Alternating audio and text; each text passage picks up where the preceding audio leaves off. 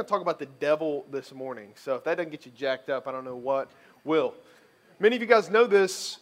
I like to hunt. I like to hunt lots of different things. I don't know what it is. I like to hunt, but not lions, okay? I don't like to hunt lions.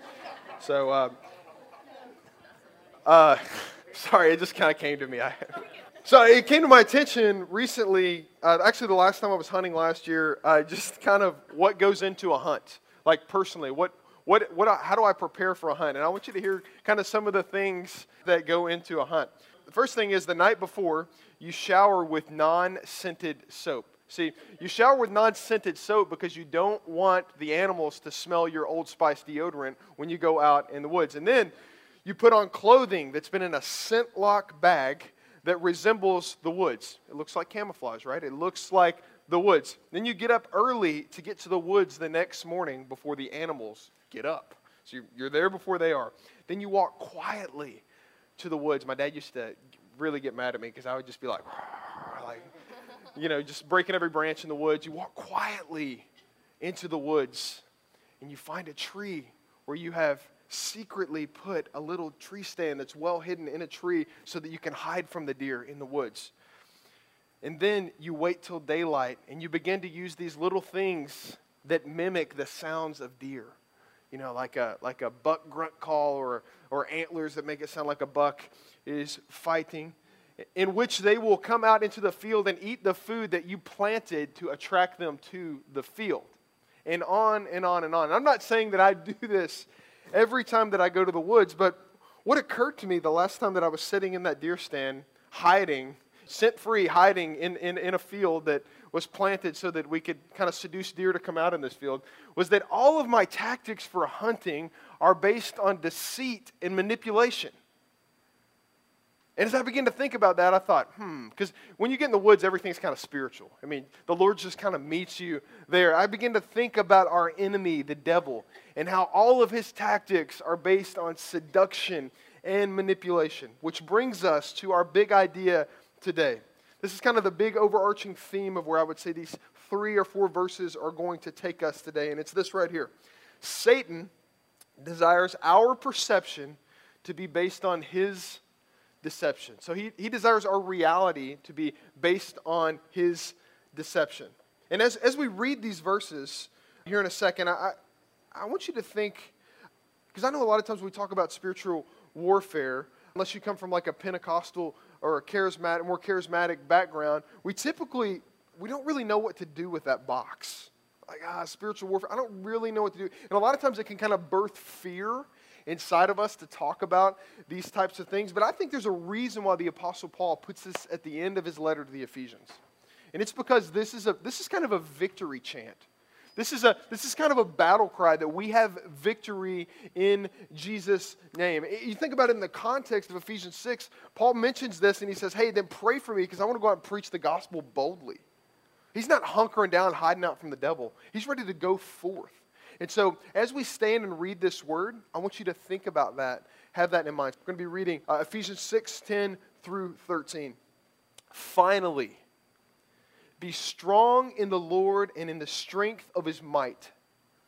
Put on the whole armor of God that you may be able to stand against the schemes of the devil. For we do not wrestle against flesh and blood, but against rulers, against authorities, against the cosmic powers over this present darkness, against the spiritual forces of evil in the heavenly places. Therefore, take up the whole armor of God that you may be able to withstand in the evil day, and having done all, to stand firm. This is the word of the Lord.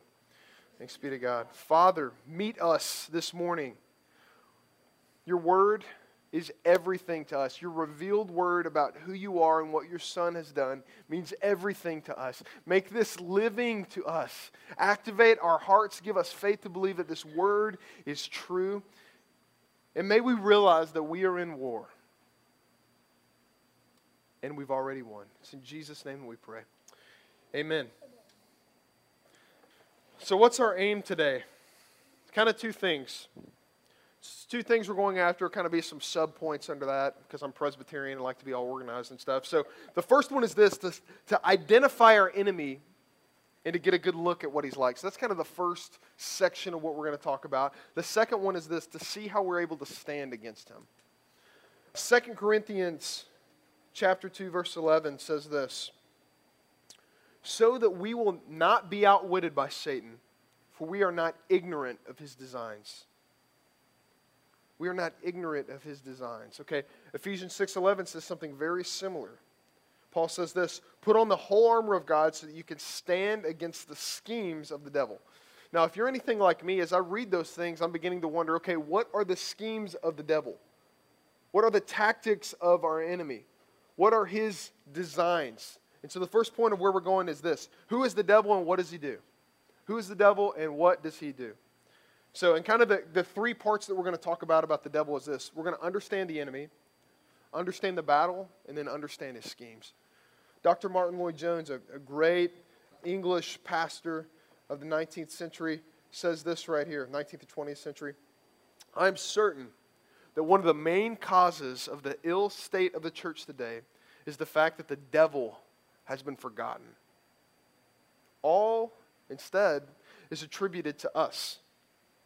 We have all become so psychological in our attitude and thinking. We are ignorant of this great objective fact, that being the existence of the devil, the adversary, the accuser, and his fiery darts. So, what's he saying here? Frankly, as a culture, we are enamored with ourselves. So much to the point that we have forgotten about the war that's going on around us. Now, as we planted New City Churches, we're planting this church. This thing has been birthed in war. Many of you guys know just personally some things that have been going on in my life. I know some things that have been going on in some of your all's lives. I mean, the enemy is at work all around us. And so we expect the enemy to attempt and to tamper with his work here in Lawrenceville. And do you know why we expect that? Because people are being rescued from the kingdom of darkness into the kingdom of light. Colossians 1. People are, are coming into the light, coming alive. People are coming to faith in Jesus. People are being discipled. People's lives are being transformed. That once the, the enemy could say, Those are mine, that they belong to my kingdom. Well, that's not happening anymore in Lawrenceville. This is why the enemy's at work. He wants to take back what once was his. And see, the thing about the work of Jesus is it's complete, it's finished. There's no taking back what belongs to Jesus. Christianity, friends, is an entrance into the war of spiritual warfare, not an exit from it. Many people think, oh, I, I become a Christian and now everything's going to be good. Well, actually, you've just kind of fired up the devil when you become a believer in Jesus. Everything's just kind of getting going. So, as we become followers of Jesus and we unite together as the body, we should expect the enemy to attack us, to come after us. He doesn't want us to spend time with others, He doesn't want us to spend time in God's Word. Our enemy, Satan, you know what that word means? It means accuser in the Hebrew. And then we get the word the devil. We get that because it's the Greek translation of Satan. And so there's where he kind of gets his name from. So his very name means accuser. In, in, in, Revelation, it talks about he's the accuser of the brethren. This is his tactic. He wants to accuse you, he wants to condemn you, he wants you to feel like you are worthless and you have no hope. But the thing we must know about our enemy is this. This is probably one of the most important things I could share with you about this is that the enemy is subject to God. He's no match for God. He's not even close. So we, we see two examples in the scriptures that talk about this. One is in actually the oldest book of the Bible. Job is actually older than the book of Genesis. And in, in Job 1 and 2, some of you are familiar with this. There's, a, there's kind of an exchange between God and between the devil before Job kind of comes into the picture. And the, the exchange goes a little something like this the, the devil comes to the Lord and says, Hey, I want, I want to tempt Job. I want to take your servant here. I want to, I want to see if he's really all that you, you, you think he is. And the Lord grants him permission. And he says, But he says one thing He says, Hey, just don't harm him. You can take anything else from him. So a lot of times I like to think about Job and think, man, there's no way that guy could have been in the will of God. He was perfectly in the will of God, secured by God in his promise. And God grants the enemy access to do these things to him. And so he takes his family, takes all of his belongings, He's a very wealthy man. It's hard to think about But the thing I want you to remember is this that Satan has to ask permission to tempt Job. So he's ultimately serving the, the purposes of God. So the sovereignty of God, meaning God's complete control and reign, the enemy operates within the sovereignty of God. It's a very important thing for us to understand. As we were singing this morning, I was kind of overcome with hope because I, I, was beginning to think about all of us that struggle and, and, and, tend to think that, that the enemy is, is after us and we, and we live like we have no hope. But the things that are happening in our life, the way that the enemy comes after us, these are all things that the Lord has allowed for our good and His glory. And I know that we can't understand it. And I know that we try, as, especially as Americans, we try to understand everything God's doing. But you're not going to be able to understand these things. You're not going to be able to understand why the Lord is permitting the enemy to come into your life and to tempt you in some areas. But what you can be sure of, as, as, as the Lord prays for Peter, so in, in, uh, in, in Luke 22 31, as he prays for him, what does he, what does he say? He says, Satan demanded or requested to have you and, and to sift you like wheat. And Jesus doesn't say, hey, but I'm going to rescue you. I got this. He says, no, but I'm praying that your faith wouldn't fail you. So the Lord is perfectly content for us to be in the middle of war. In fact, it's for our good and His glory that we're in the battle. So when the enemy tempts you, when he attacks you, when he seeks to manipulate you, maybe the thing to pray about is not that we can escape it and get out of it, but it's for the faith to believe that the promises of God are true. Maybe that's the approach that we ought to take. In fact, that's the approach that I see in Job, Luke 22 with Peter. Maybe that's the approach that we ought to take. See, there's this misconception that there are two great powers in the world. I mean, we see like this, this angel and devil on people's shoulders as we, as we talk about the conscience and things like that. The scripture teaches us one thing that there is one great power in the world, and it is God. That the enemy is absolutely subject to him. That the enemy has no power that the Lord has not given him. Think about that. Now, instead of causing us to be kind of on the fritz and like, God, how can you allow these things to happen to your kids? We've got our, our trust in God and His care for His kids must increase. It must grow for us to be able to understand this. Now, we can't get into all the whys of why the Lord permits these things today. We don't have time for that. It's not where the text takes us. But what I want you to, to understand about God's sovereignty is this that we no longer have to chalk up all the unpleasant things in our life and throw them away and, and dismiss them that the Lord is not using these things. Because He clearly is. He clearly is. There are two implications we need to take away about the devil. One is this Satan has a lot of power in the world. The second is this it is never without permission. Satan has a lot of power in the world, but it is never without permission. He has to come and, and beg the Lord to tempt us. That's a beautiful picture to me. I know it's kind of a heavy subject to get into this morning, but and I think we, we're able to grab this a little more fully if we understand what the kingdom of God is. Many scholars believe the kingdom of God was inaugurated here on earth when Jesus was tempted in Matthew chapter 4, when he was tempted by the enemy.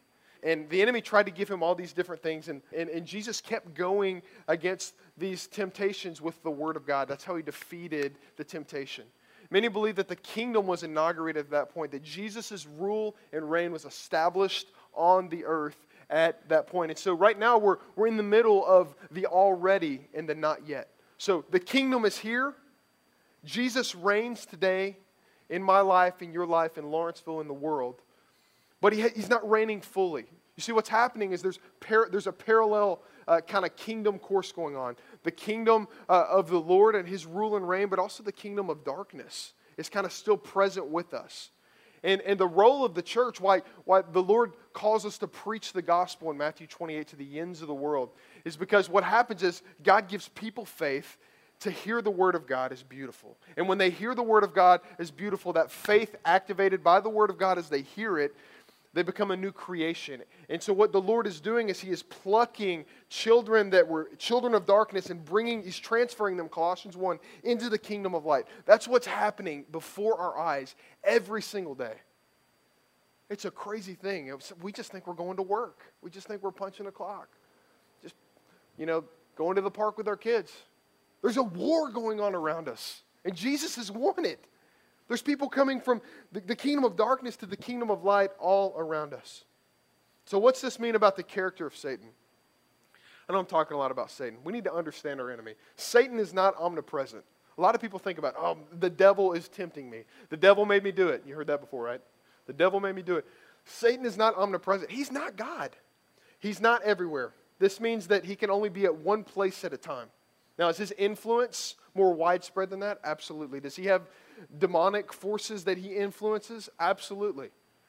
But he's only one place at a time. In fact, in the scriptures, we only have a few instances of the devil actually tempting people. You know who those people are? They're Eve, not Adam, Eve, Jesus, Job, Judas, Ananias, and Peter. Those are the people that we see in scripture that Satan has actually tempted himself. Satan is not omnipotent, he's not all powerful. He can and will be stopped, and he already has to some degree. And, and what helps me as I think about this is Revelation chapter 20. From our perspective, kind of looking at the end times and the way that we see it, is that Satan is already bound. He's already in chains, and he, he was bound when he tempted Jesus, and Jesus overcame him. He met an opponent that he couldn't stand up against. He is bound. And how was he bound? Well, he's obviously not bound from tempting us, right? Because you and I meet temptation every day. Try, try prepping a sermon on spiritual warfare. You think the enemy's going to kind of come into my office? Yeah, absolutely. The influence is all around. But Satan is bound. He's no longer able to deceive the nations. He's no longer able to stop the good news of grace from going forth. That's the only thing that saves us. Who cares what happens to us? We have grace, we have hope. We have this hopeful expectation that all things are going to be made new, even if they're not right now. And the last thing is this Satan is not omniscient. He doesn't know everything. Even though it's like, man, it's like he's reading my cards sometimes. You're like, man, how does he know that, that I'm tempted to go in this area or tempted to do this or tempted to believe this? Because I think most of our temptation is in our mind. And we'll look at this in 2 Corinthians 4 in a few minutes. It's in our mind. We're believing lies. And those lies, they, they result in actions that are not true. Satan is not omniscient. He doesn't know anything. So why is Satan so crafty? R. Kent Hughes described this, and he gave an illustration that was very helpful for me that I want to share with you. He says this I'm no genius at mathematics, nor am I, uh, but even with my limited ability, I could be great at math if I worked at it for 100 years. If I labored at it for a thousand years and learned all the theories, I could be a Newton or an Einstein. Or what if I had 10,000 years and I just worked at math every day, right? Sounds like fun. Given that amount of time, any of us could become the world's greatest philosopher, psychologist, theologian, or linguist. Satan has had multiple millennia to study and master human disciplines. And when it comes to human subversion, he is a master manipulator. Why is Satan so good? Because he's been around forever. He's been around since the beginning of the world when he tempted Adam and Eve in the form of a snake. He came up as a friend. Hey, I just want to, you ever thought about this? And most of the time he comes like that. We have a great promise, though. In Matthew 28 20, right after the Great Commission, Jesus, he inserts this promise that most of us forget. And it's this He tells his disciples as he sends them out, I am with you always, even to the very end of the age. So, what if that's true? What if it's actually true, and I think it is, that He's with us always? That means He hasn't forgotten us when the, when the, the enemy is, is, is battling for our soul. And guess what? His strength over the enemy is powerful. We see in 1 Corinthians 15, Paul says that, that death has lost its sting. And how has death lost its sting? Because Jesus rose from the dead. So all the consequences of, of sin, which are ultimately death, have been defeated because Jesus overcame death by rising from the dead. This is how he's defeated the enemy. And we see that he's not omnipresent in James 4 7, where he says, Resist the devil and he will do what? He'll flee from you. That we have power in Jesus' name to resist the devil and he will flee from us. And the great outcome comes from Colossians 2:15 for us over the enemy. He disarmed the rulers and authorities. listen to this. He put them to open shame by triumphing over them in Him, in Jesus. Jesus has won, is winning, and will win the battle. So, what is this battle about? Verse 12. For we do not wrestle against flesh and blood. So, this isn't a, you know, this isn't a UFC fight with the enemy, okay? I know a lot of you guys just want to take him to the mat. It's not a UFC fight with the enemy, but it's against rulers, against authorities, against the cosmic powers over this present darkness, against the spiritual forces of evil in the heavenly places. Now, some people have taken the scripture and said, okay, there's some kind of hierarchical structure where kind of this demon kind of owns this street. He's, he's like always going after Mike McAuliffe's house or whatever, or, the, or he, you know, he's kind of in this area. There's this hierarchical structure. You know, that might be true, but I don't see enough evidence in the scripture for us to say that, you know, that we're praying against specific demons of certain things. We just know that there's a great opponent that there's, a, there's an evil influence all around us. So, so I'm not going to go so far to say those things, but it may be true, may not be. I don't know. Uh, a few weeks ago, uh, my friend Alan came and preached on Luke 22 with you guys, and, and he, he, he kind of used this story and said some things where uh, he was talking about a lot of times we expect the enemy to kind of come in demonic kind of possession like that's like it's only the enemy if he kind of comes in that way. And I would say kind of in the Western world that it's rarely like that. I mean, I have seen an exorcism before. It's pretty wild. I got to be honest. Uh, I've seen that kind of stuff. And a lot of times you're kind of questioning, like, is this valid? Is this legitimate? Like, I don't really understand what's going on here. Well, I've seen a legitimate exorcism before. But most of the time, that's not the way the enemy works with us, because that's way too obvious. That's way too obvious in the place that we live. So, how does he typically work? Well, he typically works the same way that he worked in Genesis 3 through deception. He wants to deceive our minds, he wants to twist and manipulate the truth. And if he can get us to believe a lie, then we're going to go on living like that lie is actually truth. So in Genesis 3, what does he do? He, he, he comes as a friend to, to, to Eve and he says, Hey, you know, God doesn't really have your best in mind. I mean, you can be God, you can know the things that God knows. Just eat this, just disobey him. Just do this. And he tempts us to try and handle the work of God for God, almost always. You don't need the power and might of Jesus. I mean, look at Jesus. He's weak and feeble. He had to die on a cross. He tempts us to believe that Jesus actually isn't ruling and reigning. And ultimately, we believe when we, when we fall into that trap, we, we, we are believing that Jesus will not come back as a conquering king, in which he will come back as the Revelation 21 conquering king. That's how Jesus will come back. His first appearance was an appearance of humility so that he might, he might redeem us, he might atone for our sins. But he will come back to judge the nations. No question about it. He will. And the language here is we wrestle against flesh and blood. It's kind of this literal wrestling kind of term. I mean, there's a, there's a, there's a physical element to our wrestling with the enemy. And most of the wrestling for us is a wrestling through prayer and through the word and with the church. We'll talk about that in a few minutes. Thirdly, we got to understand his schemes. So Ephesians 6:11, put on the full armor of God so that you can stand against the schemes of the devil. Klyne Snodgrass says this Mention of the schemes of the devil reminds us of the trickery and deceit by which evil and temptation present themselves in our lives. Evil rarely looks evil. Hear that? Evil rarely looks evil until it accomplishes its goal. It gains entrance by appearing attractive, desirable, and perfectly legitimate. It is a baited and camouflaged trap. So, what are the schemes of the devil? I've got a lot of stuff I can talk about in this, but I'm realizing I'm kind of gone long. So, I'm going to I'm going to truncate this a little bit so that we can kind of move on with this. But I'm going to mention William Gurnall in a book called The Christian in Complete Armor, wrote like 1,500 pages on this. So if you're really interested in that, pick up that book. He's an old Puritan guy. You can have lots of fun reading those 1,500 pages. But he kind of says what are the kind of the six, I think it's six, most kind of obvious ways that the schemes of the devil work against Christians.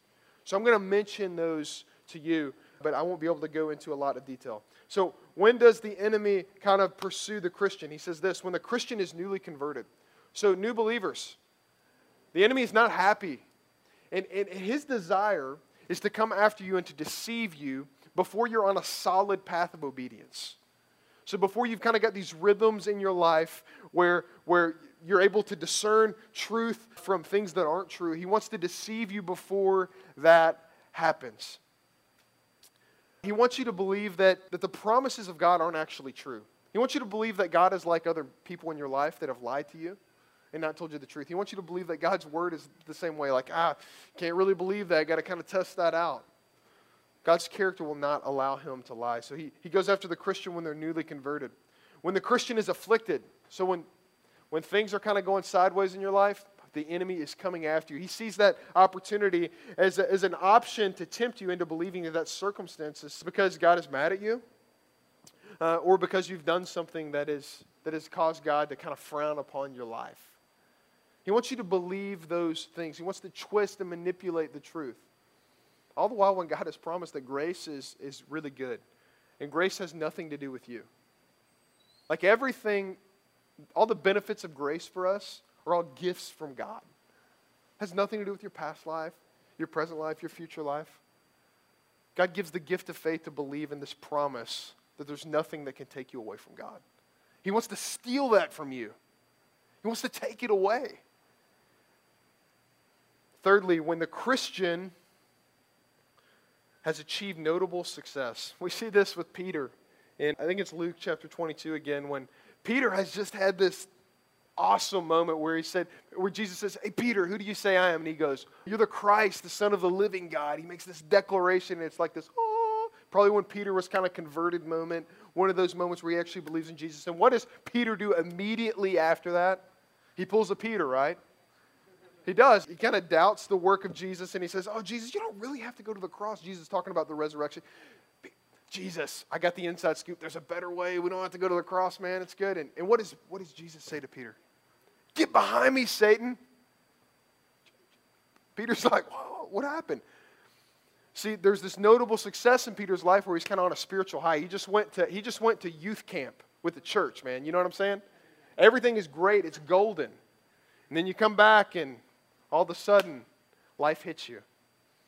Notable success in your life, spiritual highs, the enemy's coming after you. He wants you to believe that that success is actually something you produced. In, in whatever your life is, he, he, he wants to tempt you to believe that you have more to do with your life than you actually do. That you have more to do with your salvation than you actually do. He always wants to tempt us to do that. The fourth thing is this when the Christian is idle. You know, there's an old proverb that says, idle hands are the devil's hands probably a lot of truth to that. I find it interesting that the kingdom of God, that we will be, as I, as I preached on last week, we will, there's always work in the hands of the Christian. Right now, as we're seeing the kingdom of God advance, uh, there's a work spiritually for us to be advancing the gospel, preaching the gospel, demonstrating the gospel with our hands. We never see like the disciples just kind of like, oh yeah, Jesus just told us to chill out this afternoon. We're, we're totally cool with it. Well, there's always a mission at hand. Now, this doesn't mean that we don't rest we're supposed to have a rhythm of rest in our life. And you know what that rhythm of rest shows us? That Jesus is king and it's not up to us. That's what the rhythm of Sabbath is all about. But we're to be about the work of the kingdom, the steady progress of the kingdom. Idle hands are the devil's hands. Probably true. Fifth one is this when the Christian is isolated. I'm going to talk more about this in just a second on how we stand.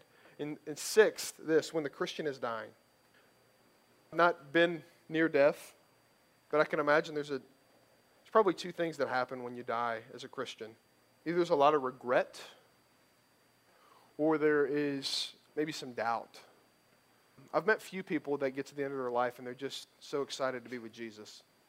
But the, the enemy wants to come in and make you doubt everything about your life, especially at the end of it and you look back. And so when the Christian is dying, he will come at you. Just like, I mean, you think about Job's wife. Everything had happened, everything had been taken away, and what did she say? Hey, curse God and die. Let's get this thing over with. You know what Job says? Though you slay me, yet I will hope in him. Though you slay me. May that be our, our cry as well. Moving into the second point here. I want to remind you this, though. Satan's primary objective is to make our perception based on his deception. Secondly, what is our stand as, as Christians against the devil? Well, firstly, it is in the might, is in God's might through God's word. So Ephesians 6:10 says this, "Be strong in the Lord and in the strength of his might." There's a lot of stuff about him and not very much stuff about me in that. Did you notice that? Be strong in the Lord and in the strength of his might.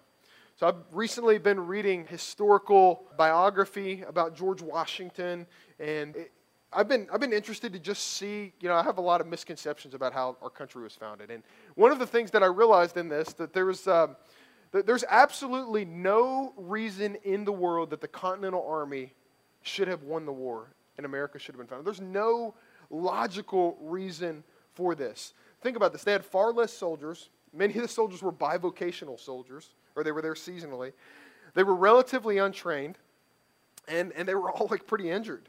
And they had an inexperienced general. George Washington didn't have a clue. You know, he's, he's the person that failed the most out of any like general or, you know, kind of military leader in our country's history. He failed more than anybody. So why did they win? Well, the Continental Army had to play a different game than the Brits. You see, I think that they won because they had to reassess what their strengths were. They had to rely on what their strengths actually were, and they had to use a different approach to battle than their opponents did. See, their, their opponents were used to kind of having this big military kind of regime and going out into a field and doing this big plundering kind of thing and just kind of taking over. Well, Washington had to learn how to hide in the crevices like a deer hunter, you know, and kind of go after your opponent that way. So, what does this mean for us? It means this that we must rely on what God has said is kind of the proven method for victory in spiritual warfare, not on what we think. We think it's like, hey, let's just kind of let's truck through this, let's do this thing on our own. No, let's go to our knees in prayer and be strengthened in the might of our Lord. I mean, think about David and Goliath. There's nothing about David that was, I mean, it wasn't like he was like a master slingshot guy. Okay, no. It was because the Lord was the one that was protecting him. The Lord was the one that was doing the work, not David. Our enemy wants us to look inside of ourselves to find strength to overcome temptation. He's like, hey, look, man, you're, you're a great guy. I mean, you got all this stuff going for you. He wants you to hope in yourself. Even like in Psalm 42, what do we see the scripture say? Hey, when everything is going crazy, when, when you, we have no control, David, hope in God. Hope in God. That is our only hope. That is our only armor that we have. 2 Corinthians 10, 3 through 6. I want to share this with you. For though we walk in the flesh, we are not waging war according to the flesh. For the weapons of our warfare are not flesh, but have divine power to destroy strongholds. We destroy arguments and every lofty opinion raised against the knowledge of God, and take every thought captive to obey Christ, being ready to punish every disobedience when your obedience is complete. So, what is our strength? What is our strength in the battle? What is the truth of God? Is the revealed Word of God found in your Bible? Next week, we're going to talk a little bit more about the actual armor, like the components. The, the, I'm going to I'm going to dress up like a, like a soldier with a sword and all this kind of stuff, and you guys are going to come try to fight me. I'm just kidding. No, we're going to talk about the kind of the components of the armor, like what the word, what the revealed word of God actually looks like as it's progressing against the enemy. What does that look like? We're going to talk about that next week. But, but our strength, the, the, the, the way that we're able to destroy strongholds, you know what strongholds mean? It's like a fortress. The enemy wants to build a fortress around you and keep you from God. He says, the, the truth about God has divine power to destroy those strongholds, to tear them down, to make them rubble. That's what the power of believing the truth has for us as Christians. And if you want to look further into this this week, want to encourage you to read Matthew chapter 4 and look at the temptation of Jesus. Look at what happened to Jesus, what was promised to Jesus, and how Jesus responded. It's very encouraging. Secondly, how do we, how do we stand against the enemy? How do we stand? Well, we stand together as the church. One of the things that William Gurnall said was that the Christian, that the enemy comes against the Christian when he's isolated. I would agree with that. Ephesians 6 13 says this Take up the whole armor of God that you, okay, the you right there is not talking about like, you know, just one guy in Ephesus. He's talking about the plural, the whole church, that you as a church may be able to withstand in the evil day and having done all to stand firm. God has designed the weapons of our warfare to include one another. To include one another. We are part of of kind of the army, the warfare, the body of Christ. We remind one another of what the truth actually is. If the battle isn't physical, doesn't mean that we, that we don't need one another. It doesn't mean we just kind of go to our prayer closet and fight against the enemy on our own. We do that, but we also fight together. Because you know what happens whenever I'm believing a lie? typically I'll be really kind of ashamed to share it with someone. And then I'll share it with someone like my wife, and she'll, she'll remind me, she'll be like, that is total garbage. Like, what are you believing? Like, do you see the, the deceit of the enemy in believing this? That you're not loved, that you're, you know, that you're not, you know, perfected in Christ, that, you, that, that God is upset with you for something. Do you, do you see the, the garbage that you're believing? And she's not condemning me. She just reminds, like, yeah, oh, yeah. You, you uproot the lie, and you're like, oh, man, this is, this is a weed. Get this thing out of here. You can't stand against God's word. You can't stand against his truth. But we can't do that alone. Hebrews chapter 3, eh, this, what I'm going to read you is this exhortation that comes right after the writer of Hebrews is talking about temptation. So, what does he say? He says this But exhort one another every day, as long as it is called today, that none of you may be hardened by the deceitfulness of sin. So, what happens as we milk a lie and we begin to feed off of that lie? Well, our hearts begin to become hardened because of the deceitfulness of sin. Our hearts become hard, and then the soil of our hearts doesn't receive the truth of God's word as readily. This is why we must be in community with one another. This is why New City Church is like a family of families. This is why we do missional communities and we talk about them every single week because we want your life to be on the life of other Christians so that we can remind ourselves of the truth of God's word and not be hardened by the deceitfulness of sin. This is why we do what we do. We've got to get our lives on one another in this battle against the enemy. And the enemy wants to do nothing else but to isolate you and to tell you that, oh, you can't share that with anyone. It's a lie. Satan desires our perception to be based on his deception. You know, in Martin Luther, in his study, there was this there was this huge spot of ink on the wall in his the place where he studied and prayed and Somebody asked him one day, hey, Luther, what's, is this, I mean, this doesn't look that beautiful. Why do you have this huge spot of ink on the wall? And he said, I was translating the New Testament, and I could feel the presence of the enemy so readily in my office that I picked up my inkwell and I threw it at the wall. The enemy, at times in our lives, will be that, he'll be that tangible. And other times he will be, he will be so seductive that we won't even recognize it the irony of the devil's schemes, and here's where we find great hope, is this is that whether in Eden or in the cross or in your life, the irony of his schemes do exactly the opposite of what he intends. See, he, he, he intends to separate you from God, and, and God's like, no problem, you're separated from God, I'll send Jesus. He, he, desires to, he desires all these things to kind of go downhill for us. And God answers him every single time with this great redemptive promise that we get to embrace because He's a loving God that loved us before we first loved Him. Ultimately, 1 John 3 8 says this The Son of God came to destroy the works of the devil. And that's what I want you to leave with today. Let's pray. The Son of God came to destroy the works of the devil. Oh, God, what a beautiful promise. Father, help us as we as we try to take captive every thought that the enemy tries to seduce us with, and to see it destroyed by the power of the truth that is in your character that you cannot lie, and help us to embrace this truth uh, as what it is, as truth. Father, we pray that you would protect us from the enemy. That's what you tell us to do in the Lord's Prayer protect us from the evil one. For yours is the kingdom and the power and the glory forever and ever. That's what you tell us. Protect us, Lord. But God, bind us together as we see these attacks from the enemy as ways that you're making us more into the image of Jesus. Father, we welcome. We welcome your rule and reign against the enemy. And Father, help us to remind one another, even this week, when deceit tries to sift its way into our hearts that we are covered by the blood of Jesus and therefore redeemed forever. And Jesus came to destroy the works of the devil.